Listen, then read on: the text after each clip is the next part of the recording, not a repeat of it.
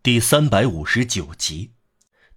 但愿读者记得，我们已经指出过这种心态，他们之间绝不可能结合，连心灵的结合也不可能，但他们的命运却无疑已经结合了。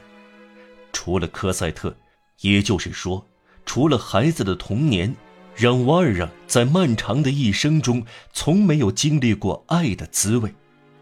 激情与爱情的更迭，在他身上从没有产生过这种从嫩绿到暗绿的善变。越冬的常青叶子，或者年过五旬的人，就可以注意到这种变化。总之，我们不止一次地强调过，这内心的融合作为高尚品德结晶的这个整体，终于使让瓦尔让成为科赛特的父亲。这个奇异的父亲在让瓦尔让身上由祖父、儿子、兄弟、丈夫熔铸而成，在这个父亲身上甚至有一个母亲。这个父亲爱科赛特，崇拜他，以这个孩子为光明、住所、家庭、祖国、天堂。因此他看到这肯定结束了，他要离他而去，从他手里滑走，隐而不见。这一切如烟如水，眼前这明显的事实令人束手无策。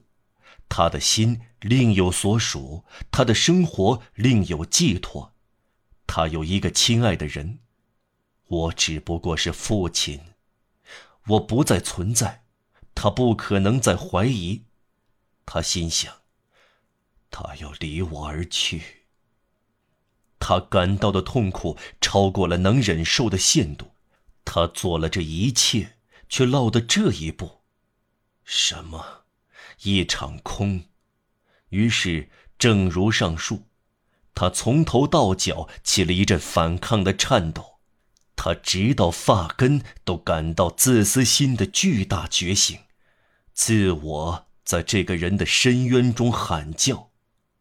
内心崩溃是存在的，绝望的念头渗入人心，势必排除并断绝往往构成人本身的一些要素。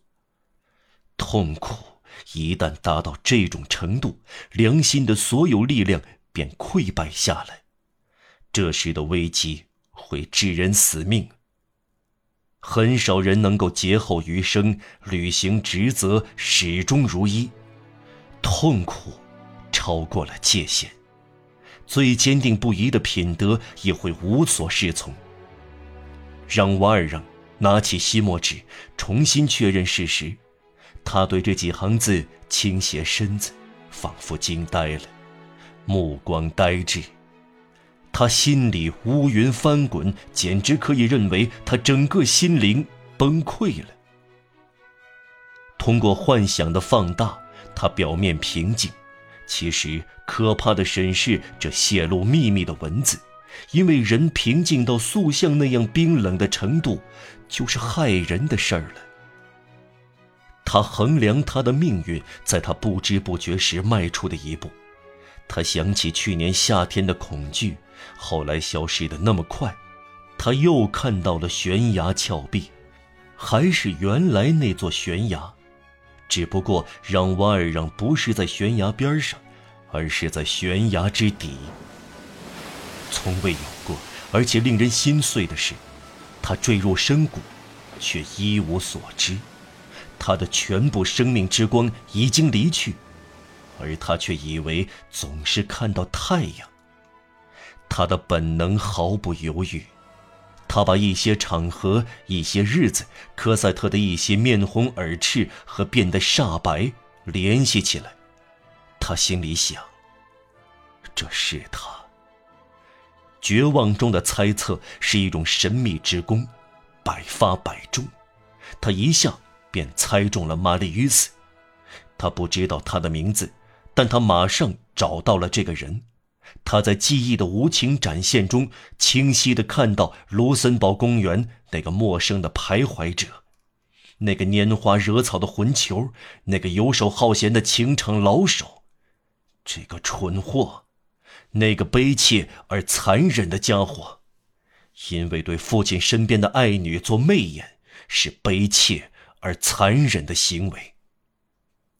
让吾二人虽然脱胎换骨，苦修过自己的灵魂，殚精竭虑将整个一生全部艰难困苦融化在爱中，但如今他看到这种局面归根结底是这个青年造成的。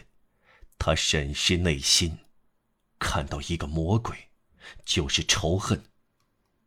巨大的痛苦令人沮丧，使人轻生。一旦进入内心，人会感到有东西从身上溢出。青年人会感到悲哀，中年人会感到大祸临头。唉，血气方刚，头发乌黑，昂首挺胸，像火炬上的火焰，命运的滚筒还刚刚压在厚厚的纸张上。充满渴望着爱的心灵，还希望跳动能引起共鸣，还有时间弥补过失。面前有的是女人，有的是微笑，全部未来，全部远景，生命力完整无缺。绝望已是可怕的事。那么到了晚年，岁月匆匆，变得越来越苍白，开始看到坟墓之星在暮色中闪烁，会是什么滋味呢？正当他思索时，托伞进来了。让吾二让站了起来，问他：是在您那一边，您知道吗？托伞呆住了，只能回答说：哦，请再说一遍。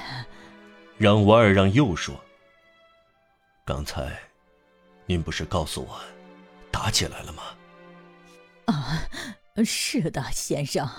托伞回答：是在圣梅利修道院那一边。